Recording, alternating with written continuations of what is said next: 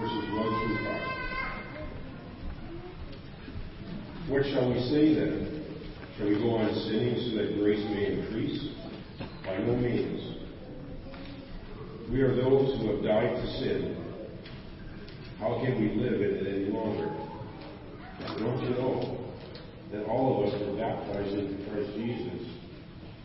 Were baptized into his death. We were therefore buried with him through baptism into death, in order that, just as Christ was raised from the dead through the glory of the Father, we too may live a new life.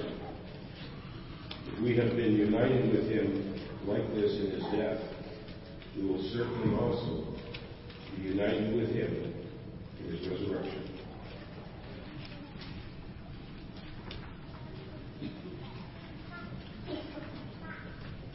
Good morning, everyone. First Moses Day of the New Year. Well, Jay and I have started working on a preaching plan for the next, well, it's supposed to be two years. It's looking like it's going to be probably be more than three, four years, something like that. So, but we're working on it little by little. And we're going to start off the new year with a series, uh, probably two, possibly three months on the topic of the church. And this is going to be the first lesson on this topic. And so, from my experience working with churches of Christ in Ontario, St. John, uh, I found that people have expectations when it comes to which church they want to attend. They have an idea in their minds what they're looking for when they come to church. And here's just some of the things that I've heard as far as what people wanted and were looking for in a church. So when we have visitors, people coming. And, and this, these are real things that were told to me, okay? So based on what I've heard and experienced. So, so first of all, I heard that I'm looking for a church where the preacher delivers wonderful stories that make me feel close to God. So that's what one person had said. Another person said, I'm looking for a church where I feel like I belong. Well, I don't think that's unreasonable. I want to be with a church where they have uplifting and inspirational worship. I'm looking for a church that puts the community first. I want to be with a church where they know how to entertain you. Yeah, somebody actually said that to me. I want to be with a church where they know how to entertain you. I love a church where the people are so friendly and make me feel welcomed. And that's exactly how we should treat people when they come here. We should make them feel welcome. And then finally, I like a church that offers daycare services so that I can get a break from my kids. I heard that. Somebody actually said that to me, yes. So, but these are just some of the things that I've heard over the years of what people have said they were looking for in a church. Now, though these people had good intentions, these things should not be the criteria that should be used in deciding which church to attend in looking for a church. There's a question that people should be asking when decided, deciding which church to attend, and that is, where can I find the church that Jesus died for? Where can I find that church? That is the church I want to be a part of. That is the question people should ask when they're looking for a church. I want to be with the church that Jesus died for. That one. So this might stir someone to say, well, why are there so many churches that exist in the world today then? Why do we see so many churches? Last count, there was 38,000 different churches. And they're teaching different things, different doctrines, different practices. Someone once told me, well, they can't all be wrong, to which I replied, they can't all be right either. We have to remember that. They can't all be right. If they have different teachings, different doctrines, then they obviously can't all be right. The Bible gives us a blueprint of what the Lord's church should look like, and Jesus died to be able to bring his church into existence. This was God's plan. This was God's plan to bring his son to die to establish his church. And so what we're going to do is we're going to go back to the Old Testament and we're going to see this. How God had planned ahead that he would send his son to die and the church would be established. And we're going to see it fulfilled in the New Testament. Let's start off by the first point that I want to look at, and that is God shared his plan with Abraham. Abraham knew what God was going to do. Take a look, if you will, at Genesis chapter 12, verses 1 to 3, and you'll be able to follow along here on the screen. Genesis chapter 12, verses 1 to 3. The Lord had said to Abram, Leave your country, your people, and your father's household, and go to the land I will show you. I will make you into a great nation, and I will bless you. I will make your name great, and you will be a blessing. I will bless those who bless you, and whoever curses you, I will curse. And all peoples on earth will be blessed through you. So a promise is made to Abraham that all people on earth will be blessed through Abraham. Then we go to chapter 13 of Genesis and look at verses 14 and 15. The Lord said to Abram, after Lot had parted from him, Lift up your eyes from where you are and look north and south, east and west. All the land that you see I will give to you and your offspring forever. And you might notice at the bottom, offspring, it says seed, your seed or your offspring. And then finally in chapter 17, God reaffirms this promise made to Abraham. So in chapter 17 verses 1 to 5, when Abram was 99 years old, the Lord appeared to him and said, I am God Almighty. Walk before me and be blameless. I will confirm my covenant between me and you and will greatly increase your numbers. Abram fell down and God said to him, As for me, this is my covenant with you. You will be the father of many nations. No longer will you be called Abram, your name will be Abraham, for I have made you a father of many nations. And so this is the promise to Abraham. He will become a father of many nations. Through him and his offspring, his seed, many nations will be blessed. Many people like to think that the promise made to Abraham refers only to the Israelites, that it was only applying to them in the land of Canaan, but it goes beyond that. It is also referring to us today, as we will see. This is a twofold prophecy. That promise made to Abraham was fulfilled. The multitude of nations referred to would be what we find in the church today. The many nations represented. It is through Abraham and his seed all nations on earth would be blessed.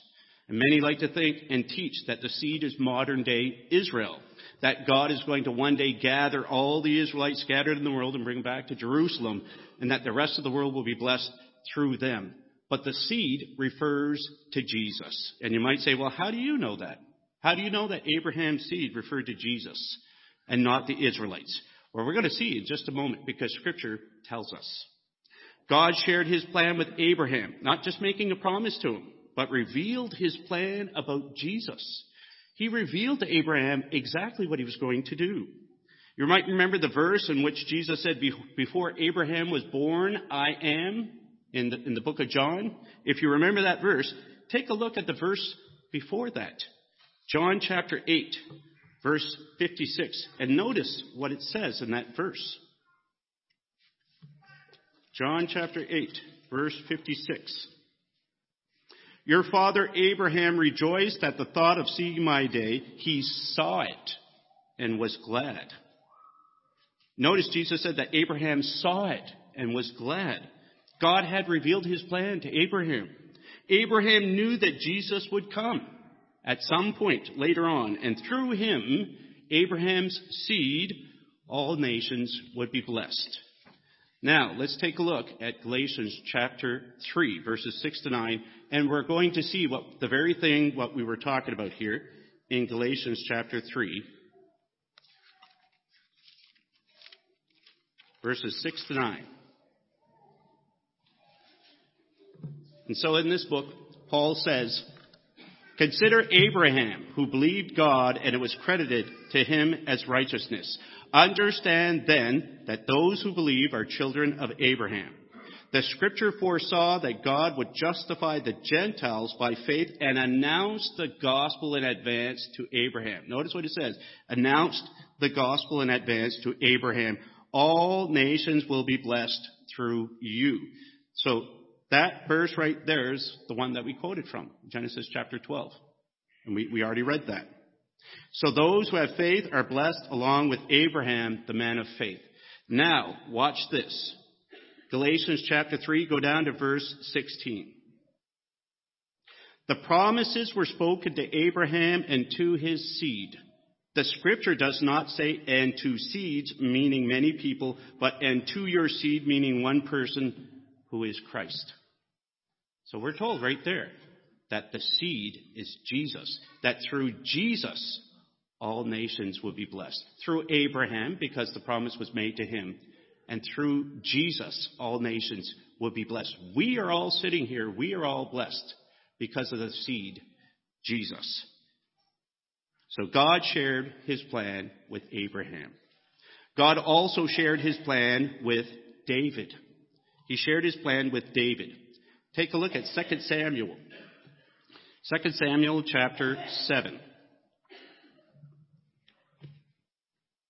And we're going to look at verse 4. That night the word of the Lord came to Nathan, saying, So, the word of the Lord came to Nathan. Nathan turns around and shares this with David. In verses 11, the second half of verse 11 to verse 13. And this is what he says. The Lord declares to you that the Lord himself will establish a house for you. When your days are over and you rest with your fathers, I will raise up your offspring to succeed you, who will come from your own body, and I will establish his kingdom. He is the one who will build a house for my name, and I will establish the throne of his kingdom forever. Then verses 16 and 17. Your house and your kingdom will endure forever before me. Your throne will be established forever. Nathan reported to David all the words of this entire revelation. So here we are. God reveals something to Nathan. Nathan shares it with David. David was not to build the house of God, but rather this task was assigned to his offspring. God said, I will raise up your offspring to succeed you, who will come from your own body, and I will establish his kingdom. At the end of verse 13, it says that God would establish the throne of his kingdom forever. It would be an eternal kingdom. A lot of Bible commentators have suggested that the offspring mentioned is referring to Solomon, and it's talking about Solomon building the temple. Others have suggested it is a twofold prophecy, and I would agree. This is a twofold prophecy. It's referring to both. Solomon would build the temple, but did Solomon's kingdom really last forever? It's recorded in Matthew chapter 1 that Jesus was the offspring of David. The very first verse of Matthew chapter 1 says, A record of the genealogy of Jesus Christ, the son of David, the son of Abraham. Notice both. Matthew believed that Jesus was the foretold offspring of David and the seed of Abraham, which we just looked at. He wasn't the only one. Many people at that time saw Jesus as the son of David. As a matter of fact, there's 14 passages in the New Testament where it refers to Jesus as the son of David. Take a look at Luke chapter 1. Last month, we were looking at the birth account of Jesus, so we looked at it a few times. Well, we're going to look at it again here, but we're going to look at it for a different reason. In Luke chapter 1, in that birth account, we're going to see something in verses 30 to 33. Notice what it says. But the angel said to her, Do not be afraid, Mary. You have found favor with God. You will be with child and give birth to a son, and you are to give him the name Jesus. He will be great and will be called the Son of the Most High. The Lord God will give him the throne of his father David, and he will reign over the house of Jacob forever.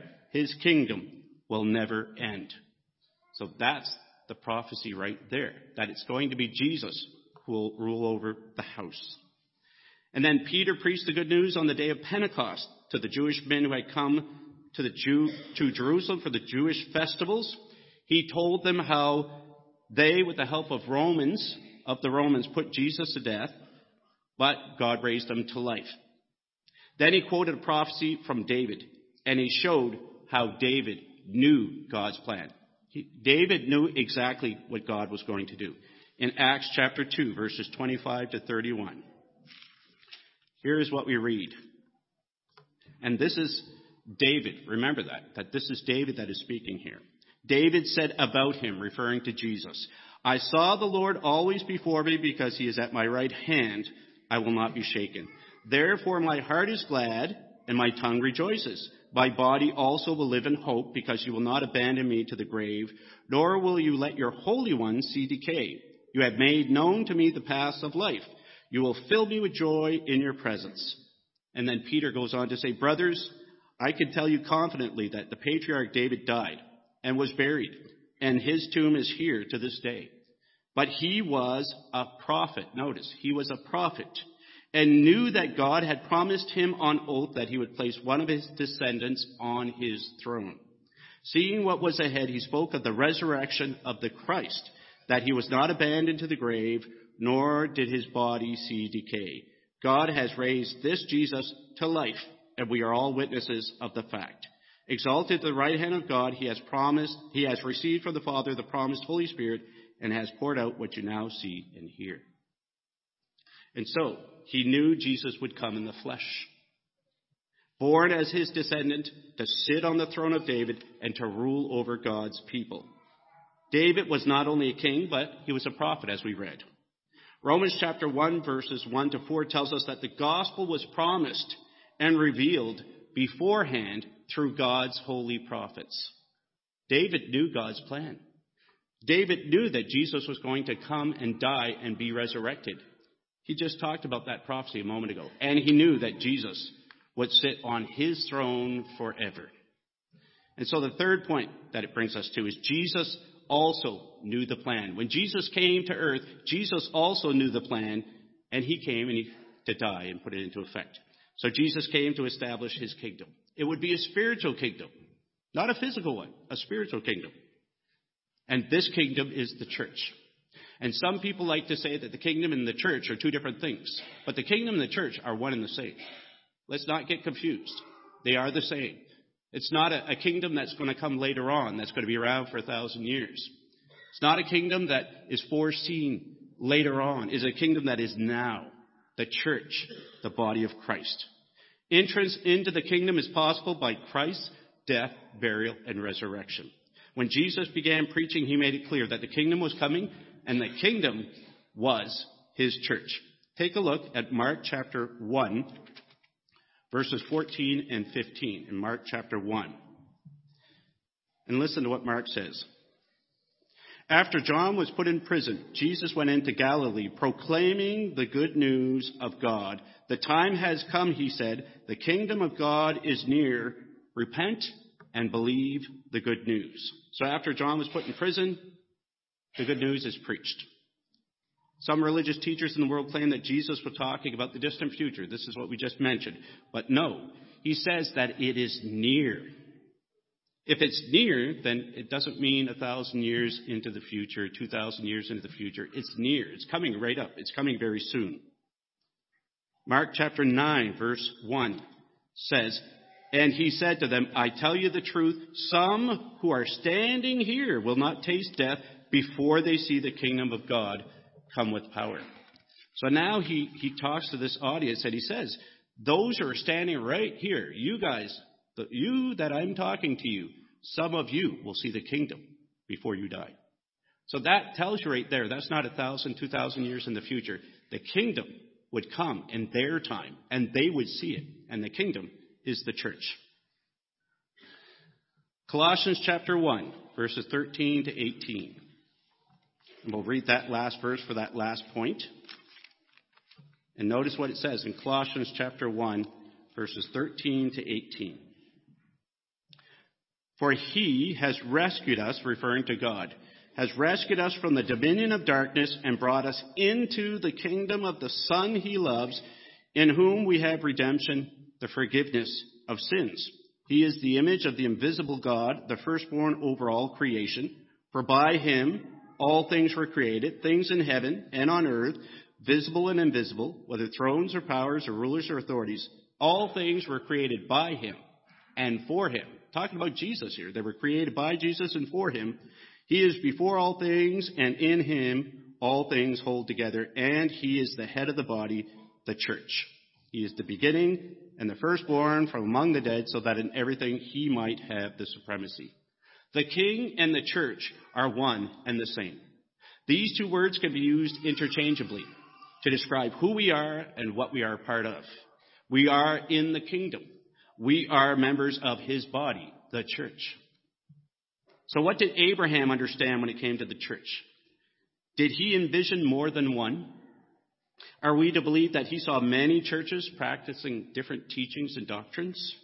And what about David? What did he understand? and what he saw, the vision that he had. What do you think he understood? Did he see Jesus dying for many churches? And what about Jesus our Lord? Did he come to establish many churches or just one?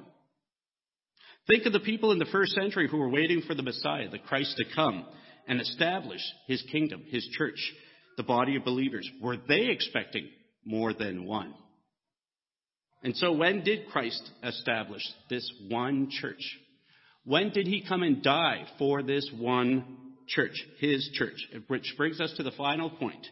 The church and kingdom began on the day of Pentecost in Jerusalem. We were in the book of Acts a moment ago. Let's go back there and take a look at verses 36 to 41. We saw this prophecy of David, and then further on, Peter is still speaking. And he says, starting at verse 36, and keep in mind, he's talking to these men, and he mentioned that they had helped to put Jesus to death. And he says, Therefore, let all Israel be assured of this God has made this Jesus, whom you crucified, both Lord and Christ. When the people heard this, they were cut to the heart and said to Peter and the other apostles, Brothers, what shall we do? Peter replied, Repent and be baptized, every one of you, in the name of Jesus Christ, for the forgiveness of your sins, and you will receive the gift of the Holy Spirit. The promise is for you and your children, and for all who are far off, for all whom the Lord our God will call. With many other words, he warned them, and he pleaded with them, Save yourselves from this corrupt generation. Those who accepted his message were baptized, and about 3,000 were added to their number that day. The church and the kingdom are one and the same. When a person obeys the gospel, when a person responds to that gospel, that good news, that message, they are added to the church and become a subject of the kingdom with Christ as the king. Have you ever thought of yourself as a subject of the kingdom? If Jesus is your king, then that's what you are. You're a subject of the kingdom. You can't join it as you see people doing in the churches of the world today. You can't fill out paperwork to become a member. How do you become a member of the church that belongs to Jesus? You have to be added to it by Jesus. It's not somebody here that adds you to that church. Jesus does that. And Jesus does that once you have responded to that good news, to that gospel. Once you have been cleansed of your sins and made new in the sight of God. That's what needs to happen for you to be added to the church that Jesus died for.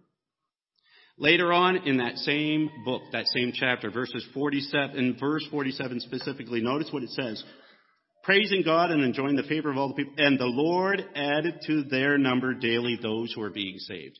The Lord is the one that does the adding. The Lord is the one that placed you into His body, into the church.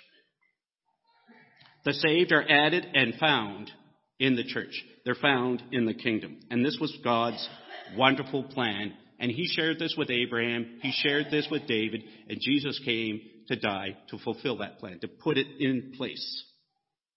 And he in turn shared this plan with us by inspiring men through the Holy Spirit to write it down so that we could read it for ourselves and we, we can know how to be saved and we can know how to find the church that Jesus died for, how to be a part of that church.